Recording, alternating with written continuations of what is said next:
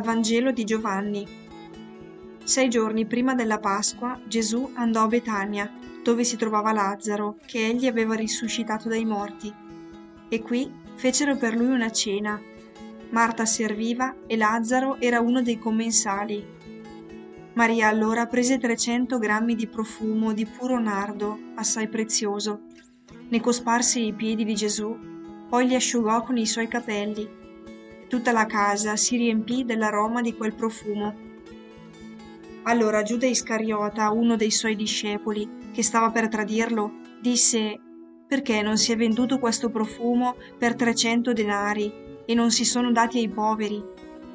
Disse questo non perché gli importasse dei poveri, ma perché era un ladro e siccome teneva la cassa prendeva quello che vi mettevano dentro. Gesù allora disse lasciala fare perché ella lo conservi per il giorno della mia sepoltura. I poveri, infatti, li avete sempre con voi, ma non sempre avete me. Intanto una grande folla di giudei venne a sapere che egli si trovava là e accorse non solo per Gesù, ma anche per vedere Lazzaro che egli aveva risuscitato dai morti. I capi dei sacerdoti allora decisero di uccidere anche Lazzaro perché molti giudei se ne andavano a causa di lui e credevano in Gesù.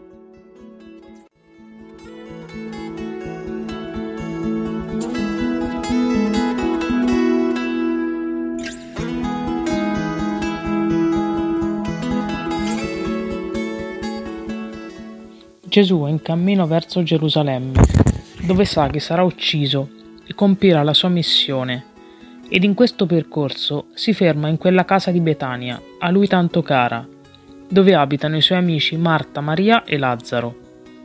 È bello vedere come in questo momento, in cui comincia a profilarsi con più chiarezza e forza l'odio nei suoi confronti, lui, che è non solo vero Dio, ma anche vero uomo, va a cercare il conforto dei suoi amici. E loro lo accolgono e gli fanno compagnia, ognuno secondo la propria personalità. Marta, come tante altre volte, lo serve a tavola. Lazzaro, che lui aveva risuscitato, sta lì con lui. E Maria usa di ciò che aveva di più prezioso per scorpargergli i piedi.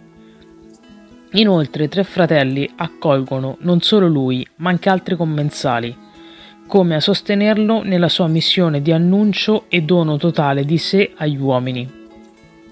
Forse all'inizio di questa settimana santa possiamo guardare l'episodio del Vangelo che abbiamo appena letto e chiederci, io come posso fare compagnia a Gesù nel suo cammino verso la croce? Come posso servirlo nella sua missione di salvezza? Spirito Santo, ti chiedo di aiutarmi a vivere oggi e questa settimana santa guardando a Gesù, stando con Lui perché possa essere più cosciente del dono che lui ha fatto di sé per me.